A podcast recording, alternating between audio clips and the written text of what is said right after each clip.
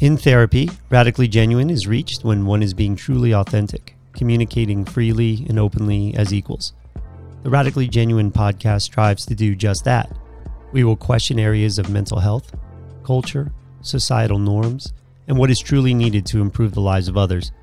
Dr. Roger McFillin is a clinical psychologist and board certified in behavioral and cognitive psychology. He is the executive director of the Center for Integrated Behavioral Health in Bethlehem, Pennsylvania. With so much information available and conflicting opinions, it can be challenging to know what is truth. Building self reliance empowers individuals to make informed decisions, adapt to unexpected outcomes, and ultimately to take control of their own life.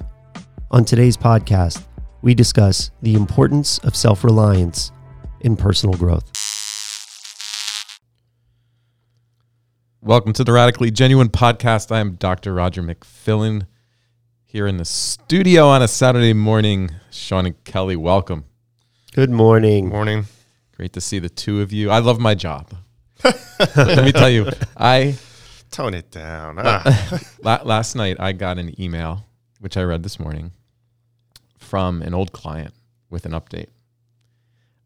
And I know she's listening because she said that she's a weekly listener to the Radically Genuine podcast and then sent this amazing email. I haven't seen her in probably about a year.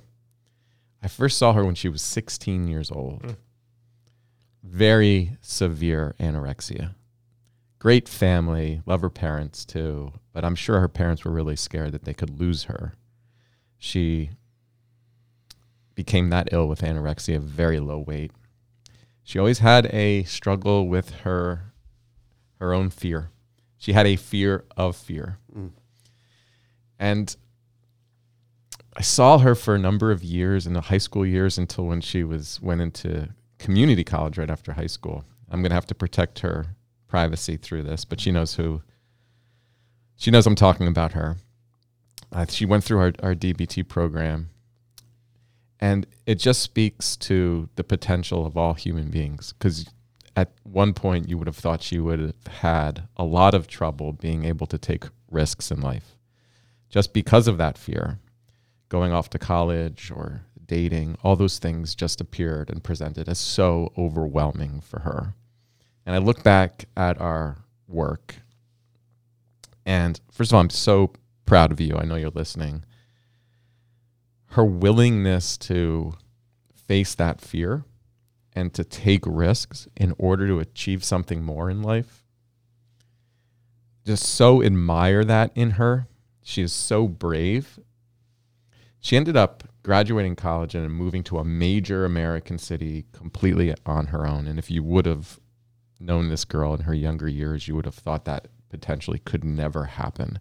And it's just why, at any point, if I have a thought, in my head that undermines somebody's capabilities.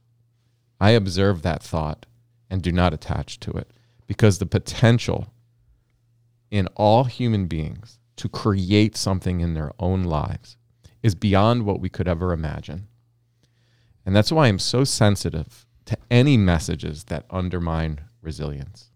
This girl is now in a relationship. She seems so happy. I had tears of joy reading the email she is on her own. She looks like she's met a group of friends. She was just talking in the email about pushing herself outside of her comfort zone to do things that are really challenging. And what she's been able to do is develop comfort with being alone. And when you become comfortable with being on your own and you're okay with sitting with yourself and experiencing loneliness or boredom, then your capacity to be able to tolerate difficult experiences increases. And so then going out and talking to a stranger or taking risks, meeting people, it doesn't become so overwhelming. And We live in a culture now that fear is being provoked, in my opinion, purposely. And we all have to develop the capacities to not only tolerate that emotion, but be able to face it courageously and be able to distance ourselves from the masses, to be very aware of how conformity can influence our own reality. And that's the theme for today's podcast. Kelly inspired this podcast episode because he was speaking about self reliance a couple podcasts ago. And I, I thought that's a word I haven't really heard in a while. And it's a, a word that I need to do some research on because the resilience is obviously part of the psychological literature. Resilience being that ability to adapt and bounce back from challenging circumstances. There's books that are written on resilience and becoming flexible and adaptive and thriving in chaos. But I didn't really understand what self reliance was. And I flew back from Dallas, was in Dallas recording a podcast. Looking forward when that comes, when that's released, we'll talk about that. But read Ralph Waldo Emerson. Yeah, yeah, he's the man. Young author. he has essays on self reliance, and it gave me a, a different perspective. How old is that? 18, 1800s? yeah, mid 1800s. Hmm. It was written right between. I the, the the nation is extremely young, and you had the Revolutionary War, obviously, where people came together, Mhm. and then right after he wrote it, you had you know the Civil War, where people broke apart. So he's kind of like right in the middle, observing how the government is you know building in this new nation, and he observed uh, a lot of conformity, and he just you know decided to go out on his own and develop these thoughts about individualism, um, trusting in within yourself, and not necessarily, you know, listening to the masses and the ideas that they're spewing um, to try to take that information in. But you have a responsibility to take that information and then make it your own, versus having someone indoctrinate you or tell you how to believe about those things. yeah, self reliance. It's a little bit different than what the word would lead you to believe because there's this American individualism kind of pull yourself up by the bootstraps, and sometimes that can become distorted. Yeah, that's what I was thinking. In terms of self reliance, the opposite is dependence, right? So you're more independent, right? Yeah, but I, I don't think there is any there's I don't think there's a purely self-made individual. So to say that self-reliance means that you are relying completely only on your own for all things on this earth is just not realistic, No. obviously. But self-reliance means respecting our own experiences, ideas and traits. It does not mean we don't we do everything on our own. But it is this attitude shift to be able to pay more attention to your own intuition and have the courageousness to challenge ideas when they're not aligned with your own experiences. It's the dialectical opposite to conformity. So it's like taking responsibility for your own actions. No, it's- not, although that could be a, a byproduct Mm-hmm. of that attitude shift. It is about making decisions and coming to opinions with primary respect to your own experience. Now, this is going to be challenging for you today, Sean, because you have like a little. You you used to have a little antenna on your head, and you just absorb everyone else's um, energy and thoughts and opinions, and it'd be downloaded into your brain, and you'd repeat it. Yes, I'm an empath. Very powerful. Um, and so as we've transitioned you from dangerously naive to, you know, having become awakened to how we can become mass conditioned. Thank you for the graduation ceremony. That was really a, a beautiful moment for for me, and you know the support from the two of you to say you weren't going to make fun of me any longer. It was Yeah. really really powerful. It's not a problem. I mean, Kelly and I have been planning this for a while. Uh, we, we did, what did we say, was going to take about a year to to decondition him? I think so. I think the plan was a year, and then he was on a two. He was on a two-year program. We, we did have slow, slow down the We started the twelve steps at the at the end of the first year. So and I showed you guys. it's funny like we um, had to break him down psychologically remember we had to like um, you know make up names for him like donald trump does to his opponents right, right.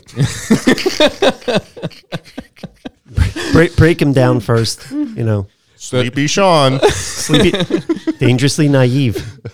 and then there was there was the the one day he he left here crying, and we we we did we did feel bad because you know obviously we're trying to build him up, and so we've transitioned to that new stage where now we are building him up and we are supporting his independence. We want him to, he's a really smart guy, so we want him to trust his own experience and not have to say, you know, well, it must be the authority. They must be taking care of us our best interests are always are always in the forefront of their mind. There has to be a good reason for these masks and these lockdowns because California would just implode on itself. Mm-hmm. Give up your freedoms, stay in your home. Everything's going to be okay. Mm-hmm. but we've transitioned from that point. Have we? but I do think we are in a transition point. Um, I think globally there is an awakening certainly post pandemic. And we are just, I think, more aware of the propensity for mass conditioning and how the how media, government, industry who have a similar agenda can align together and try to shape the experiences of of entire groups of people, a global community, uh, change the the mindset of uh, an entire country in order to fit an agenda. Mattias Desmet, who is the academic who speaks on mass formation psychosis, and we've talked about this. You know, has really done so much work on how systematically conformity can be shaped, and how it, it is up to really a small percentage of, of people to kind of develop self reliance in order to speak out. Immanuel Kant said, anyone who knows the philosopher Immanuel Kant. Dare to think. Have the courage to use your own reason. It's the motto of enlightenment. Uh, Mattias Desmet said, um, the aristocracy under Stalinism, the Jews under Nazism, the virus, and later the anti vaxxers during the coronavirus crisis, and the same and at the same time offers a strategy to deal with the object of anxiety. There is a real chance that all free flowing anxiety will attach itself to that object, and there will be broad social support for the implementation of the strategy to control that object of anxiety. Governments, media, anyone in positions of authority or power, they will use your anxiety against you your attachment to, to fear.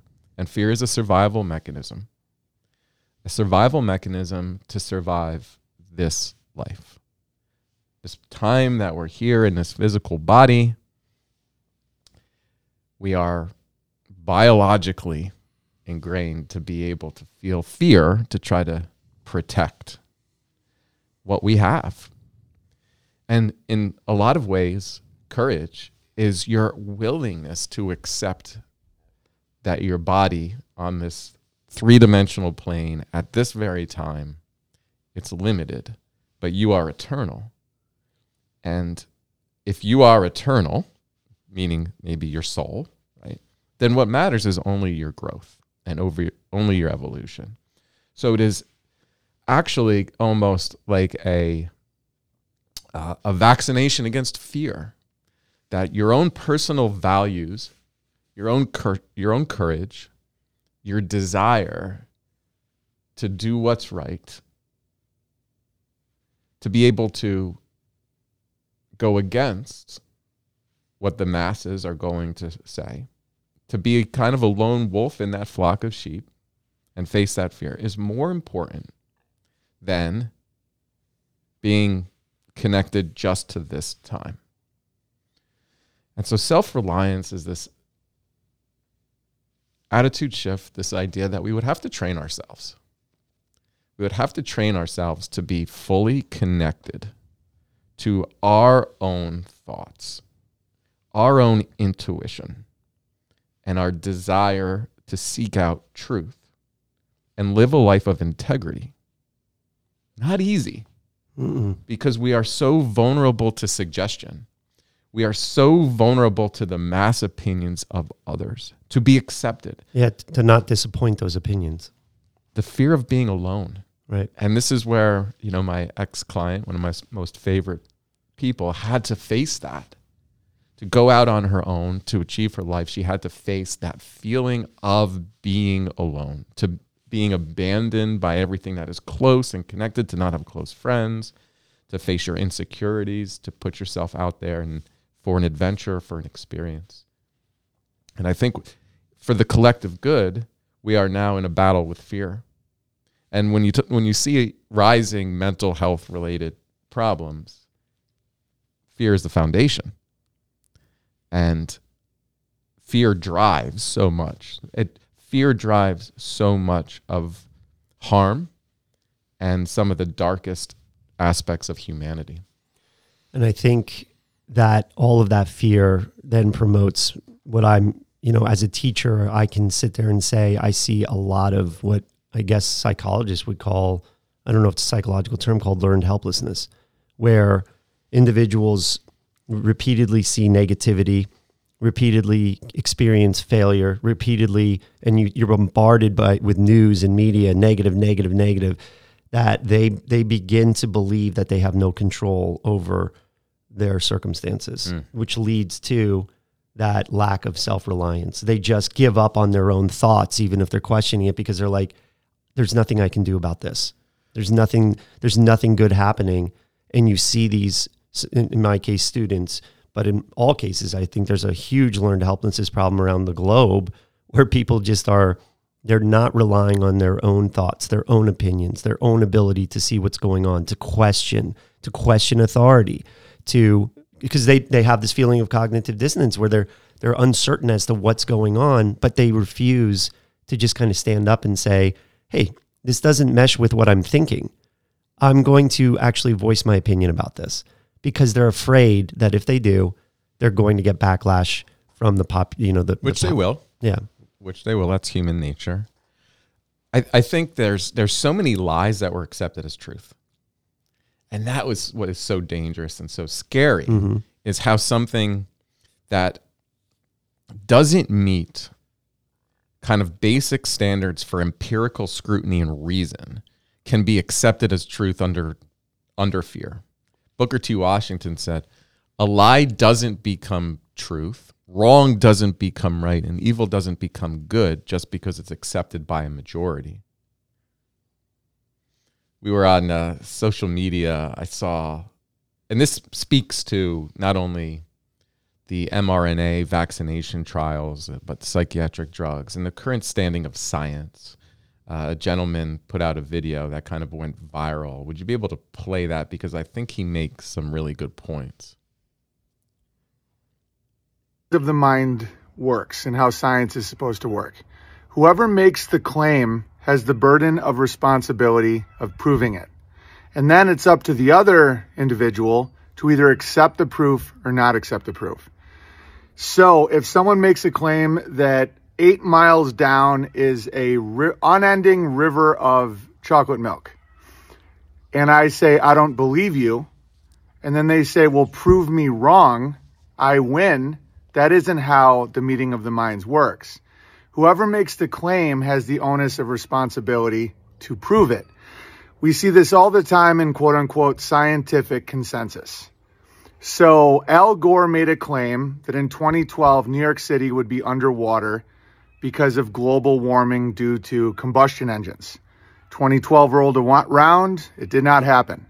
That only cemented his claim even more in the minds of these people that he was still right, and it's our job to prove that he's not right, even though all of his predictions did not come true. It's the same with uh, pharmaceutical companies with vaccines. They will say that this vaccine will keep you from getting sick. And then we say, prove it. And they say, prove me wrong. And then it's up to us to either accept their claim or not accept their claim. There it is. We accepted so many claims to be truth. This will stop the transmission of a disease. This will decrease the likelihood that I will be in the hospital. And what is that based on? That is based on nothing but accepting what somebody heard. And this is what I see in my field over and over again. They don't do the critical evaluation, the critical analysis. They do not look at the papers. they accept the message. The message now becomes the truth, which is the dialectical opposite of self reliance. Self reliance is to not accept blindly a statement unless you've experienced it yourself.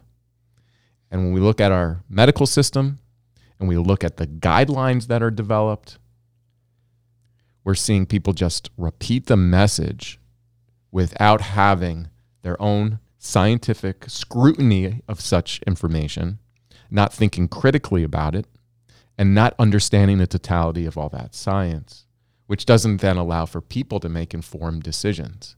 So the question is, God, who do we trust, right? This is very challenging now for me as a just as as a as a father and as a social scientist and psychologist is who do I trust? And I ultimately come to the conclusion that you trust but verify. Right? You you you trust people who have earned a certain status based on their education or their achievements, but then you verify yourself. That is self-reliance that you don't automatically assume what somebody is is telling us. There's the trappings of this this time, right? When you think about when you think about the US government and this idea of like a free market or the idea of democracy, the trappings of going to Washington. Because they might say I'm going to take on the I'm going to take on the swamp or I'm going to take on the lobbyist. I'm going to take on everything that is happening in Washington and you get there and you've got your dinners and your parties and you get your money and then you meet those who are of influence and to, to keep that status and to keep that position you have to go right along with everything that is happening there Well, that's if what they were saying was truthful in the first place. You know, I'm going to take down the swamp. I'm going to drain it, and I'm going to fix the system.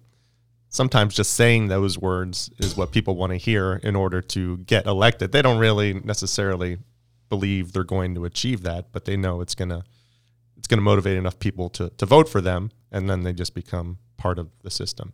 You know, the idea of theory and fact is what I took away from that video often a theory is promoted, but a, a theory is just a theory. It's based on some evidence that indicates a certain thing could happen, but people take theory as fact and repeat it as as if it's the Bible, that it's the truth. And that's where critical thought has to come in, right? The idea of critical thought is is weighing the facts that exist and coming to your own conclusion about what the future outcome may be. And nobody really knows, right? The only way you know is through time, and science has a way of unfolding and revealing the truth, but that does take time. Yeah, it does. Uh, But when you're when you're watching and bombarded again with news, if let's just say we are sitting there watching something and a politician gets on and starts speaking, they're going to be using rhetoric, they're going to be using manipulation. All those things should be taught, by the way, to every single person in our American education system. It used to be. And understanding what a red herring is, understanding what an ad hominem is, understanding the appeals to emotion, pathos, ethos, um, or pathos, I'm sorry. But the, fa- the fact of the matter is, they'll spew ideas, like he said about Al Gore. He gave that example. I remember that. I remember him utilizing that climate change platform to make, and he made a lot of money on that. And he traveled. He was a very popular guy because he was saying the right messages. And he was saying these things that he claimed to be facts, but the other thing he was doing in his speeches and his TED Talks and all of these things that, you know, people became movie. enamored in his movie, Yeah. he was basically telling people how they should be feeling about the facts. That, hey, New York's going to be underwater in 2012. You should all be scared about that. And people just, the self reliance part of this comes in when you say, don't tell me how I should be feeling about what you're saying. Let me take a look at what you're looking at so I can make my own informed decision. That just doesn't come easy for people to do. It's much easier to just listen to an authoritative figure and just blindly and obediently um, cater to them. the advances that we're experiencing in technology, Mm-hmm. in my opinion, seems to have a negative influence on self reliance. But it shouldn't. We had this conversation yesterday, so It shouldn't. you and I though. differ here. I think. Yeah, You're talking about like AI, all these new things. not even not even AI, but let's let's look at the 1950s and 1960s generation. There was just number one, like a respect for authority was instilled in you. You know, respect your elders, respect your teachers, respect people in positions of power. Like that that authority was something that you were grown up. That respect. The access to information was extremely limited. You know, you learned what you were taught unless you went to a library, picked up a book, read that book, and then maybe found another point of view. Like right now, we have we're definitely more of a individual individualistic culture. Maybe um, people are have their own social media profiles. They have their own ideas. They're sharing their own thoughts.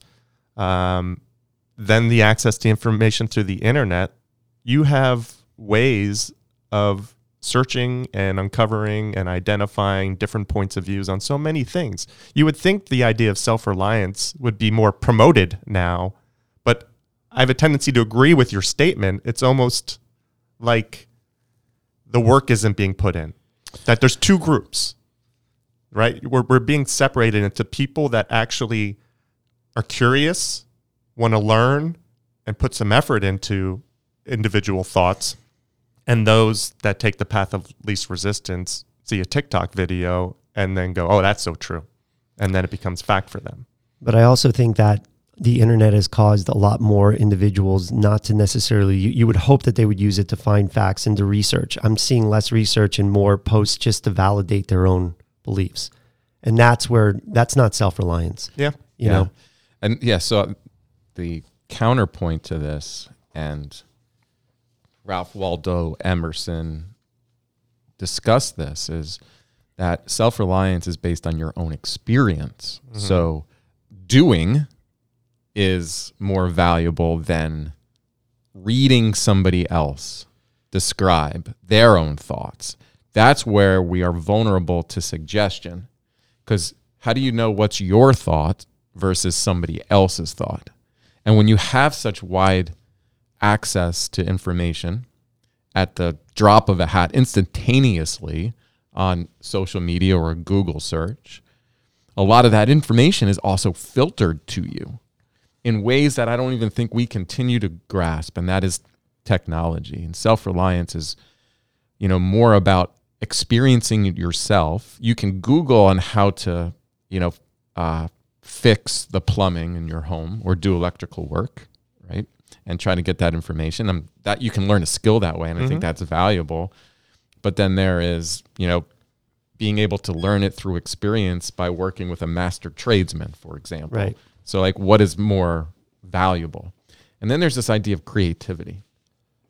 Creativity actually comes from within. It might be the absence of thought, right? And I've been experimenting with this in my own personal life. I told you about the the book of miracles, right? Roger's been doing sand art. It's beautiful. Wonderful. And finger painting. oh, you watched a video of my son, didn't you? Is that why you said finger painting? Yeah. Yeah. um, and so this book of miracles is fascinating because it gives you a one year training process. Every day is a new lesson. And the first part of it is to almost break down your process of thinking. And today's lesson was everything you know is based on past. And that's I'm I'm only like day seven in. Uh, the the lessons leading up to this were be completely detaching and diffusing from your ideas of thoughts. We have no meaning of anything other than what we attach to it. So, Sean, what is this? That is your morning whiskey. No, it's a, it's a uh, thermos. That's only based on your past learning. So, what it really is, is it's a cylinder. hmm Um, with a rubber grip. yeah. It's gray, So you insulated. so this Therefore, a thermos. So really, there in in this way, you learn to detach any meaning and and then create a new meaning for it based on your own experience. This is part of self reliance. But to understand that fear has to be created in your mind. That there it is the absence of fear would be the absence of attachment and this is very buddhist i understand that the absolute attachment to anything so the only way you can actually feel fe- fear is if you're attached to the ego the ego being uh,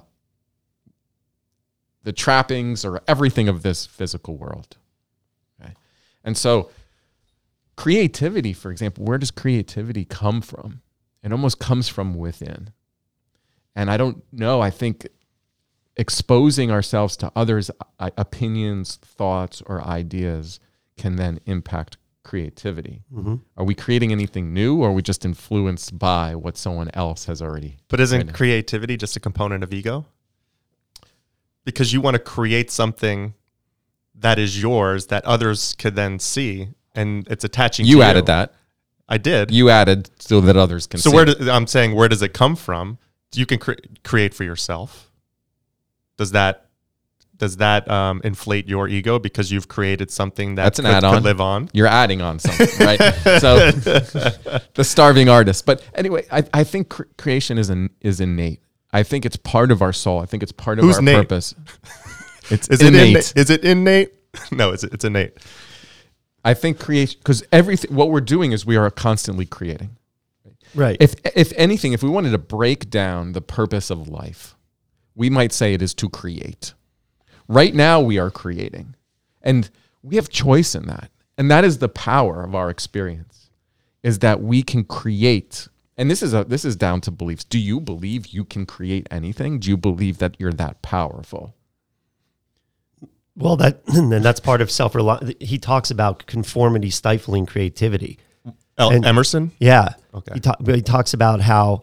So let's let's take it back over to education for a second. And remember, I had a conversation. We don't need I had no a conversation with you prior to this. education. So I don't always want to attack my. We don't need no thought control. there you go. There you go. But you know, a, a simple example. If I'm sitting, and I don't want to name it, I- I'm sitting in a class, and the class's assignment asks me to create something. Okay, because I don't want to like pinpoint different classes.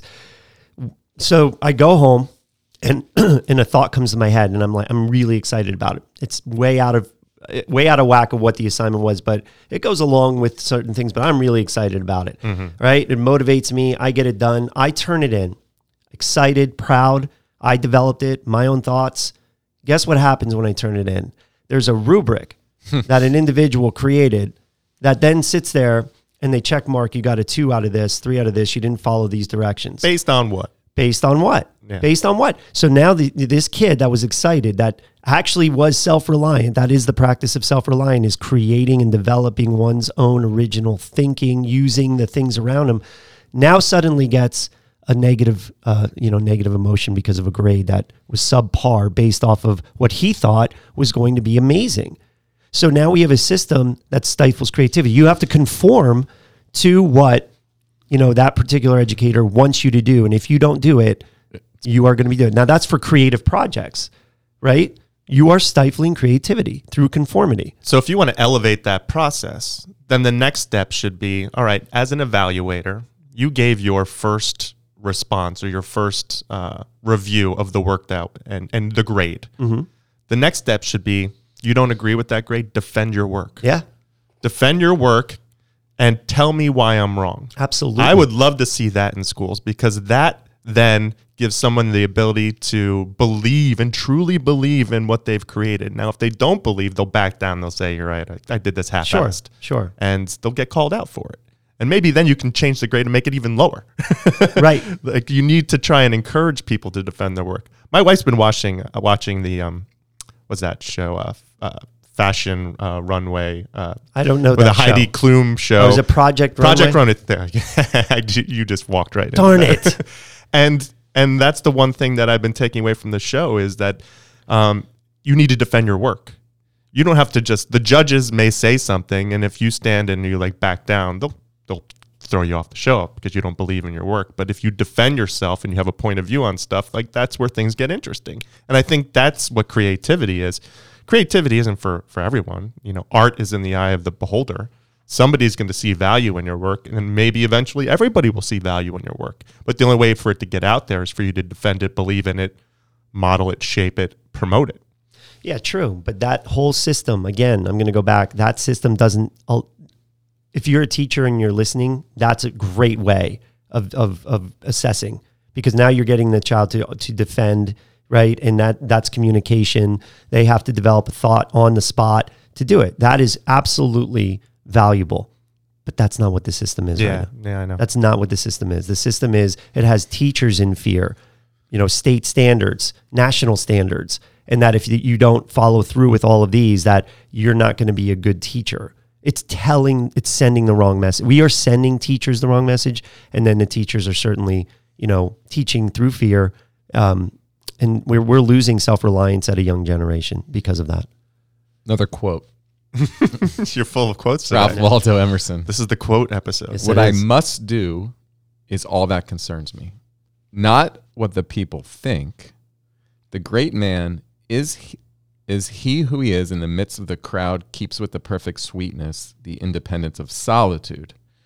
So the person who scorns personal intuition and instead chooses to rely on others' opinions lacks the creative power necessary for robust, bold individualism. The absence of conviction results not in different ideas as the person expects, but the acceptance of the same ideas.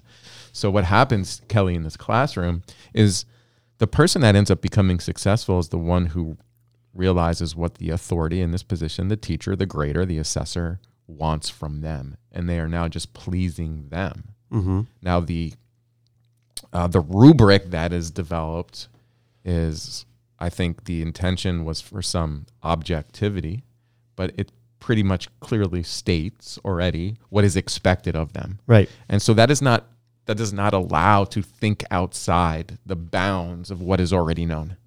That is about learning what someone else already knows. And that has become the American education system. In fact, I think it's gone way beyond that now. Now there's an indoctrination that occurs in the American public school system. The indoctrination into an idea, a belief of, of human nature and capability. When we start talking about the victimization culture and identity politics, something that should clearly stay within, in my opinion, within the homes and within families, so families can live out their own values and raise their kids in the manner in which they believe is the right path for their future. Schools have taken on pseudo parenting. They've become pseudo everything. They have become now the authority. We've heard a psychologist recently, school psychologist, tell a client that they should consider mood stabilizers or now teachers have uh, you know opinions based on what is racism or uh, you know what beliefs that you should adopt in order to be open-minded and flexible it's part of the conditioning process but yet that teacher doesn't understand that they are a victim of that same conditioning Absolutely. Yeah. So that goes back to what we said last week. People think they are doing what's right, or they think they're doing what's good, but in action, but it is harming people.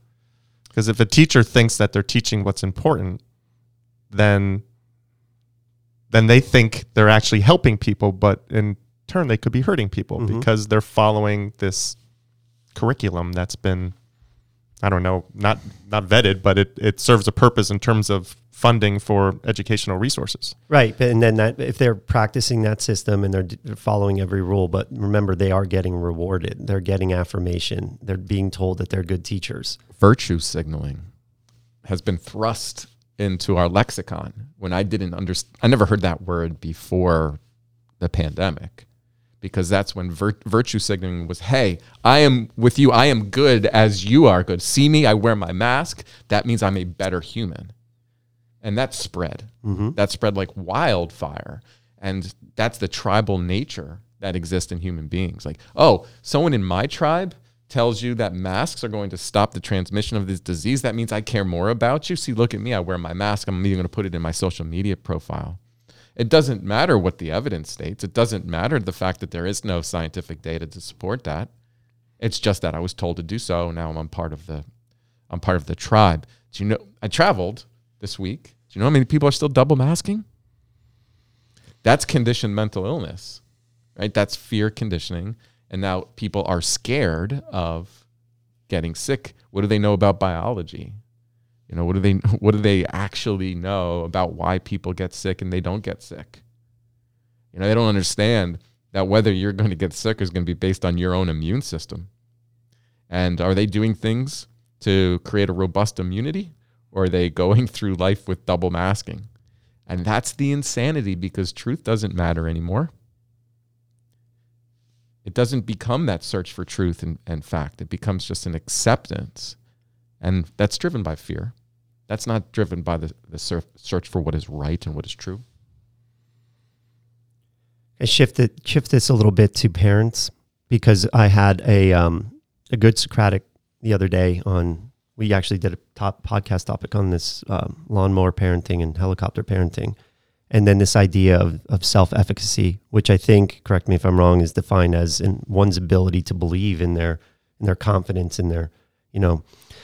And one of the students was basically talking about how, you know, sometimes when you talk about helicopter parenting, parents are what doing what they think is best, mm-hmm. right? It's love, so that's a good intention, and how a good intention can sometimes lead down to a very negative, you know, result. I'm wondering, you know, how much of parenting also because we we just got out, you know, t- t- kind of attacking that system of education. But what about parents? Can and self reliance, um, helicopter parenting, over parenting doesn't that also attribute to a negative outcome of self reliance for kids growing up? I would I would say yeah. I mean, isn't self reliance isn't just on the government or society looking out for you. You could be relying upon your parents or um, a family member, and it, it could become so unhealthy that you never truly do become independent to take care of yourself because someone's always doing something for you. That's a big thing with with toddlers is trying to foster that independence, getting them to do things on their own, and then uh, also so teaching them how to ask questions yeah, too. I, I want to stop you there because I think kids are naturally inclined. I don't think the parents foster independence. The parents just get it. They're either yes. getting in the way or they're not getting in the way. The parents that are getting in the way, that's about them. Kids are naturally inclined to explore, to learn, to grow, to adapt. They haven't learned yet the limitations of this world. It is the parents' fear that gets in the way.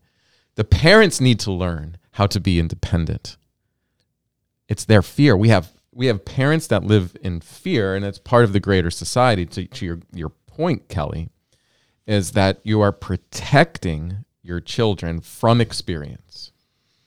And that is based out of fear that they would, you know, feel pain or they would fail or they would struggle and that communicates a lack of confidence in their self efficacy, their ability to learn and grow from the experience and develop self reliance, which is absolutely necessary. Parents have to learn when to back off and let their kids experience life as it as it occurs to trust that they are separate than us and they have to take their own path and they have to struggle and that there's value in that struggle the belief, and this is, I think, the most protective belief system against mental illness, is this anything that happens to me in life is to benefit me. Do you know how hard it is to adopt that belief? Anything that happens is here to serve me in some way. Now people are to are to listen to this and say you're insane.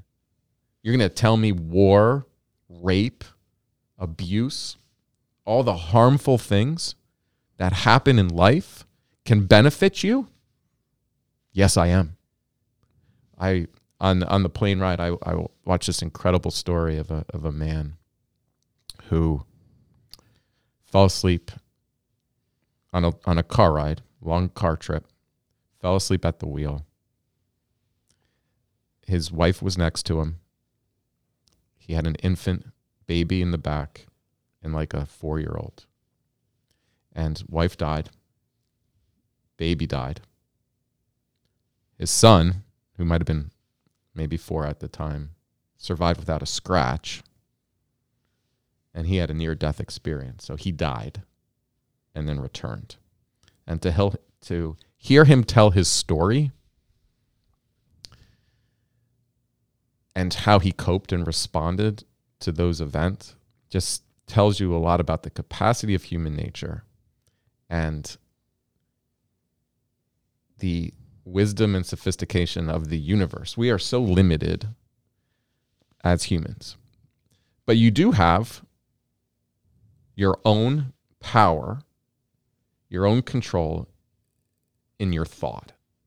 We can't really expect anything else to have control over anything else that really happens to us in our lives. But we do have control on how we think about it, right?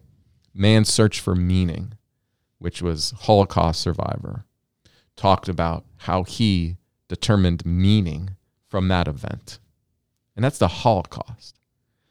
We have the capacity for greatness, absolute greatness.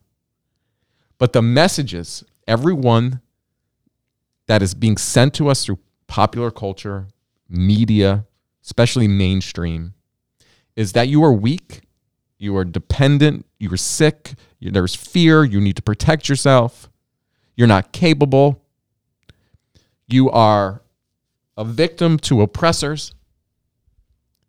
And I don't know if I, I don't know if people are understanding how that's mass conditioning because you're being undermined. You're being undermined in what you're capable of being able to handle on this earth, but this is driving you to seek out others for safety. It could be the doctor, could be the mental health therapist, it could be the the politician, the the authoritarian that comes on that screen and you know very subtly provokes fear and says you have to do this in order to stay safe, to be okay. Come with me do what I do, take my idea, buy my product, do this therapy, do this treatment. And it's constantly being bombarded. You know, we're getting those messages constantly all the time. The idea of um, immigrant mentality is is something that has been sticking with me, and it, it actually happened during like that 2019 2020 time frame when I was in Los Angeles because there was definitely a culture of people that went into their apartments and they hid. And maybe they're still the ones doing the double masking on airplanes. But there was also a culture of people that were just kind of like shrugging their shoulders and they went about and they worked and they did their jobs and they live with, you know, 15 people in the house. Where that idea of like risk taking and resourcefulness is something that is ingrained in them because it is almost like a survival skill and you become more self-reliant when you have that immigrant mentality. And and maybe that's what's happened here in the United States over the last 150 years is the generations that have been in this country that have become more safe a little more uh, when it comes to financial stability have lost that almost that not that drive but that that risk taking mentality in terms of pursuing things independently on their own because there has been this safety net that they can fall back on and it's safe and it's comfortable and someone's been looking out for you in terms of a family member. And maybe now that family member uh, you know the grandparents the generations before you has now migrated over towards government. So it it, it really does in in a lot of ways it empties out your natural spirit or drive for creation. Yeah right? So like if if everything is provided to you, and this is kind of the problem of tech, the advances of technology, which kind of result in a, a loss of our own independence, our own drive, because you know whether it's just putting on a video game or you know watching Netflix, we can be constantly con- distracted by what's really important, and that takes away that kind of connection to what is inside you that drive for something more, to create something, for this life to have meaning and value. And so when Kelly talks about learned helplessness, in a lot of ways, it's the idea that there's nothing I can really do that's going to matter. And so then your life becomes a se- you're seeking of pleasure. It's a lack of motivation. Well, why does the lack of motivation exist? Because what you need to be motivated for. Yeah. What's the end role? What's right. what's in it for me? Right. So creating something and survival is pretty strong, you know, motivation. You know, if you're going to, uh, you know, take wagons across the United States, across the plains to, um, as the pioneers did to create a new life. Like imagine what that drive was. But that drive can only be experienced if you were if you faced poverty or violence or you know you you had to flee your home country. So you had to completely count on yourself because you know if you stayed, your life was going to be worse. And that's why I think we have an innate drive for freedom. We have an innate drive for freedom and you have to be very very careful to give up any semblance of freedom. It is only fear that is going to give up your rights, your freedom.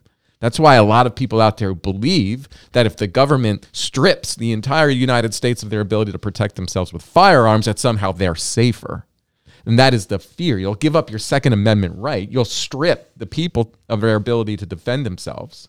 But it's on this idea that I already trust my government. So the government's always going to look out for me. So no, the United States isn't going to fall we're not going to fall into a totalitarian regime like it has in every other place in history throughout the history of the world. They don't recognize that this is just an experiment.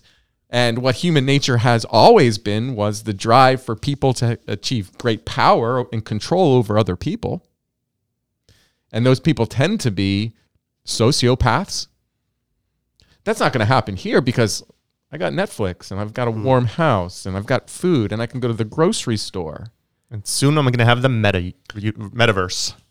and my goodness, like the only threat to me is if someone's going to randomly walk into my child's uh, school and shoot up the school because that's what I've watched on the news. Now that could happen. That threatens suburbia. I live in suburbia. I have a certain life.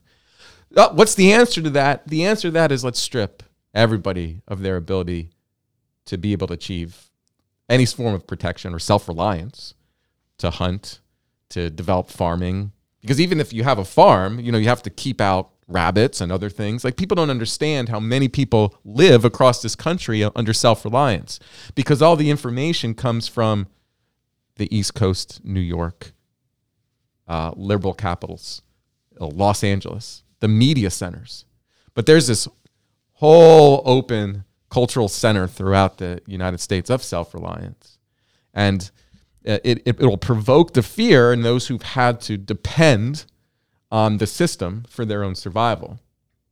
And listen, we all do, right? Like if our food source, our ability to get food at the grocery store breaks down, we're all, we're all in trouble. We have to find some way to survive. But we've done these experiments, right? Like the drugs are illegal in the United States, a lot of drugs. Does that stop the flow of a drug trade? Right? Most guns are, uh, when there's violence, they're obtained illegally. You know, most of the most of the violence occurs in our streets in poverty in some of the worst areas of the United States. So you're gonna people are gonna find a way to to protect themselves. They're gonna find a way. A market is gonna develop in order to purchase guns.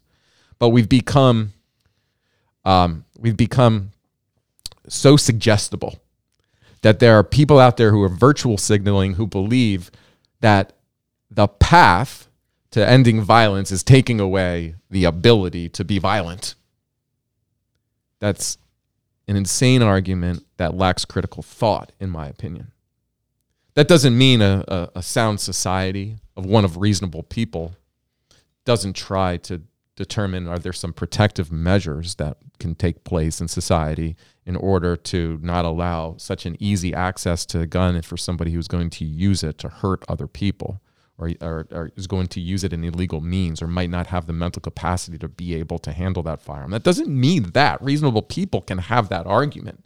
It's just you go to the extremes. Fear drives people to the extremes, and it is an extreme to take away freedom and right. My point being is that we all have inside of us an innate desire to be free, and it is not until that is taken away will that become awakened. Um, I want to go back to children. So, knowing the risks that exist, how do you instill more of that self reliance? I mean, you can model that behavior, but I have a, you done still. I, I have a bit. yeah, right. I have a bit of a theory. Is self reliance in children is pretty messy and active. If you allow a kid to be self reliant or you're teaching them to be an individual, it's going to be very active. They're going to be experimenting. They're going to be playing. They're going to be they're going to be hyperactive. Mm-hmm. And we as a culture are kind of dismissing those actions, those activities as being that's too much for me to handle as a parent. Mm. There, there must be something wrong. And I'm going to posit that you got to let kids play. You got to let them ha- take some good risks when they're kids. You got to let them get into a little trouble because that's the only way they're going to learn to be self-reliant is learning on their own. Yeah, you can monitor them, and yes, you can, you know, give them the ideas, and they're going to come to you as a parent and, or a teacher, and they're going to, hey, what do you suggest I do? No problem. But I, I just have this theory that it's because self-reliance at a young age, it's messy, right? And I think they just want to not allow that to occur. Just kind of silence the kid because as long as you, hey, you go out to a restaurant now, how, how, often do you see the parents just sitting there and the kid is just staring at hmm. an iPad or a phone?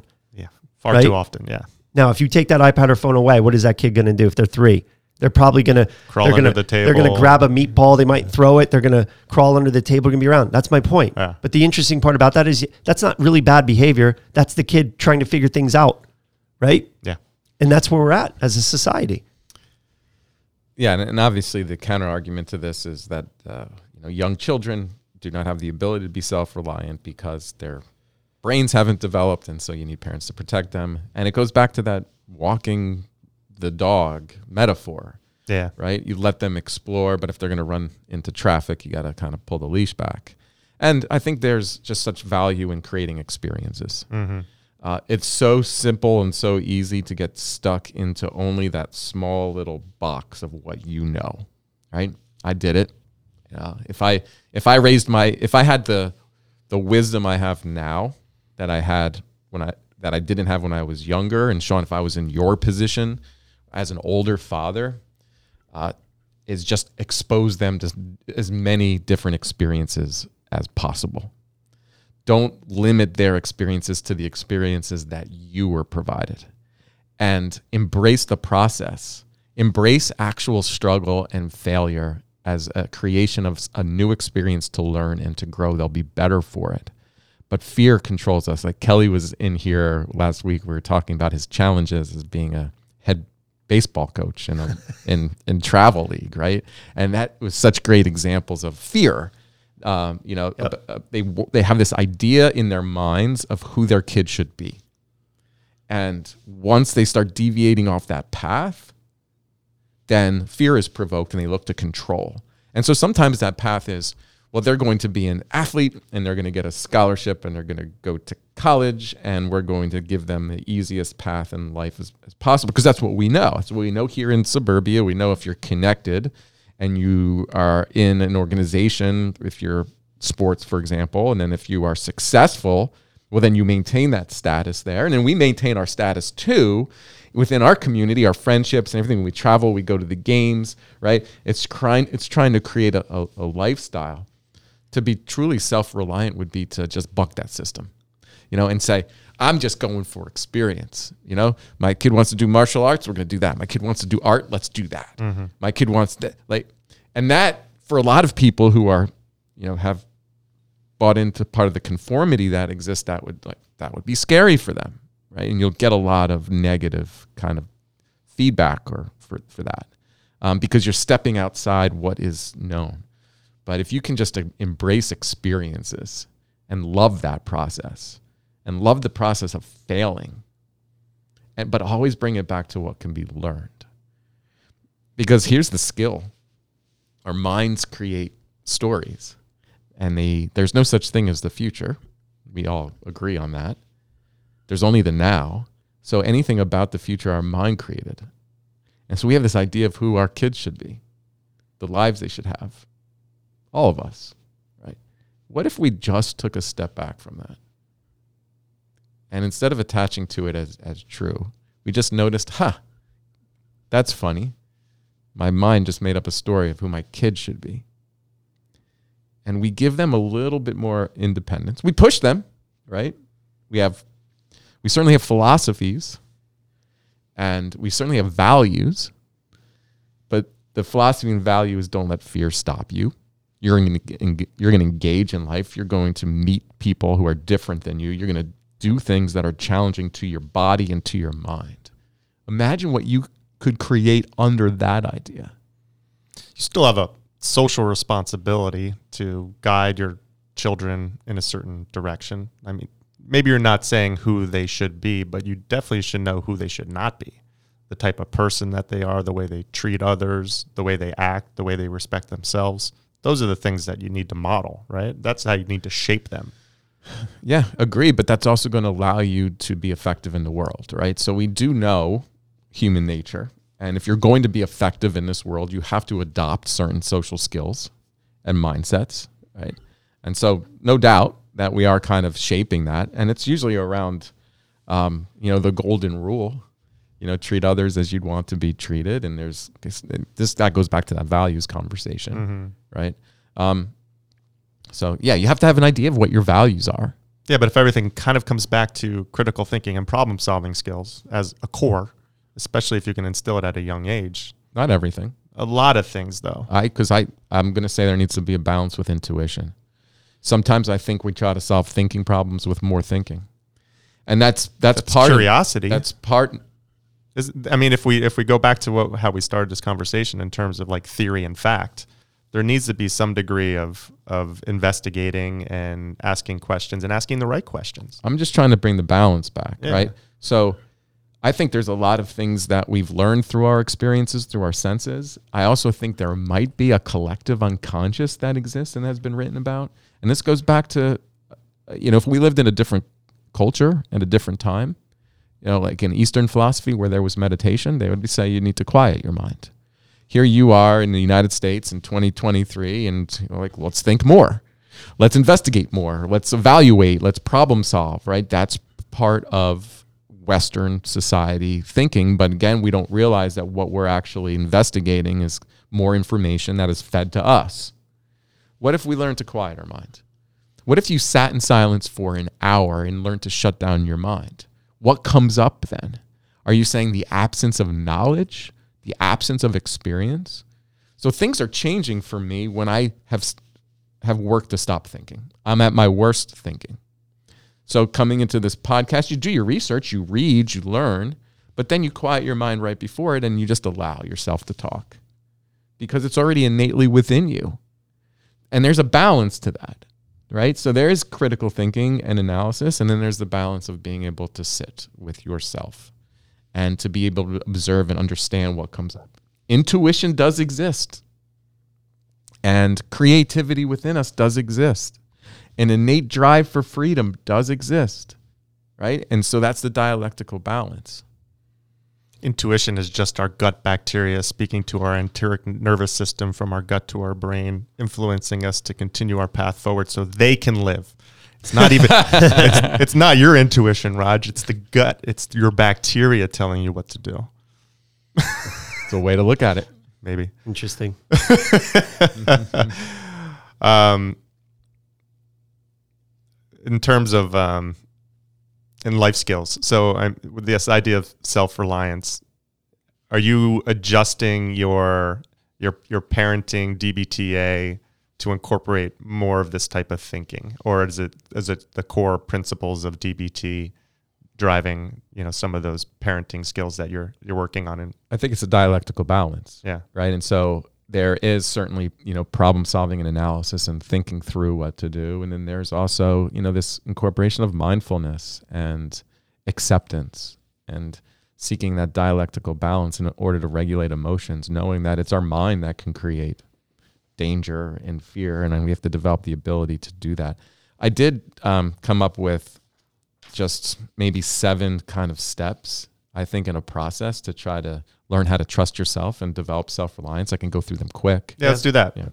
Um, number one, I said let go of the past. So remember, we uh, we all have a past. Everything we know is just from what we've observed through the senses. But if you are a, a human being, guess what? You failed.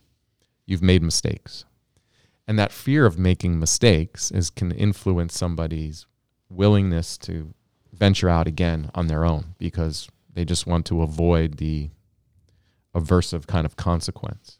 So, in a lot of ways, we have to let go of the past to be fully connected into the, the moment.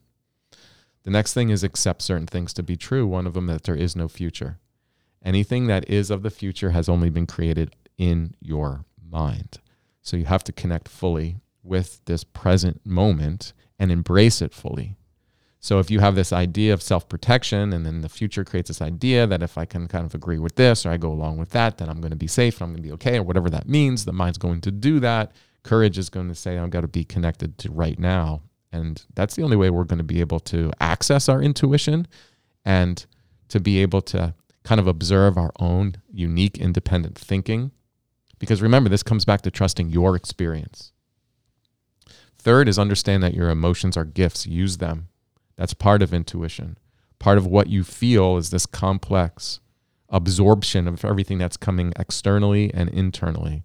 If you if in your gut you don't feel right about something, observe it, understand it. If you're feeling angry or irritable or down, have the ability to understand it. Use it to your advantage. Help it to drive you to make decisions. Number four, understand that perfection is the enemy of progress. There's a lot of procrastination that can happen. You can stop taking risk because you're afraid of making a mistake. You have to give up that idea. You're afraid of if you're afraid of saying the wrong thing, if you're afraid of having an opinion that's going to offend somebody else, you are being controlled by fear. You are not self-reliant. So you're not going to be able to be perfect. Give it up. It's the enemy of any progress. So be willing and courageous enough to say the wrong thing, do the wrong thing, make a mistake, fail, because then you're going to move in the right direction. Memento mori, remember that that your life is time limited. Don't cling to the trappings of this material world. It's going to be over faster than you know it. Understand what your soul, what your heart is driving you to do and embrace it fully, knowing that one day you will be on your deathbed and you will reflect back on your life.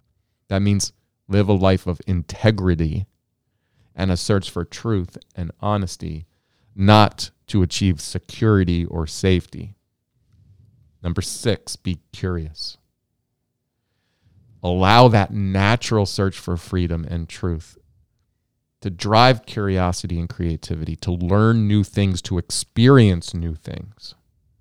And then number seven, adopt this the opinions of others hold little, if any, value.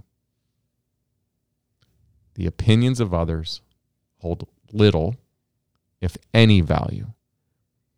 It is your opinion that matters. It doesn't stop us from hearing others, from listening to others, from even learning about various perspectives, but value your opinion above everything else. And then you are free.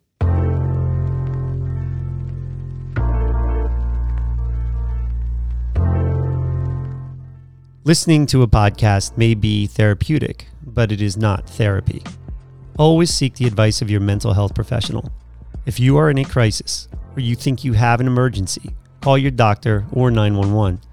If you are considering suicide, call 1 800 273 TALK to speak with a skilled trained counselor. If you found this podcast interesting, please share it with a friend, subscribe through your podcast app, and engage with us through our social channels. And if you are concerned about a friend or family member, reach out. The six magic words, I was just thinking about you, may make their day. Thank you for listening.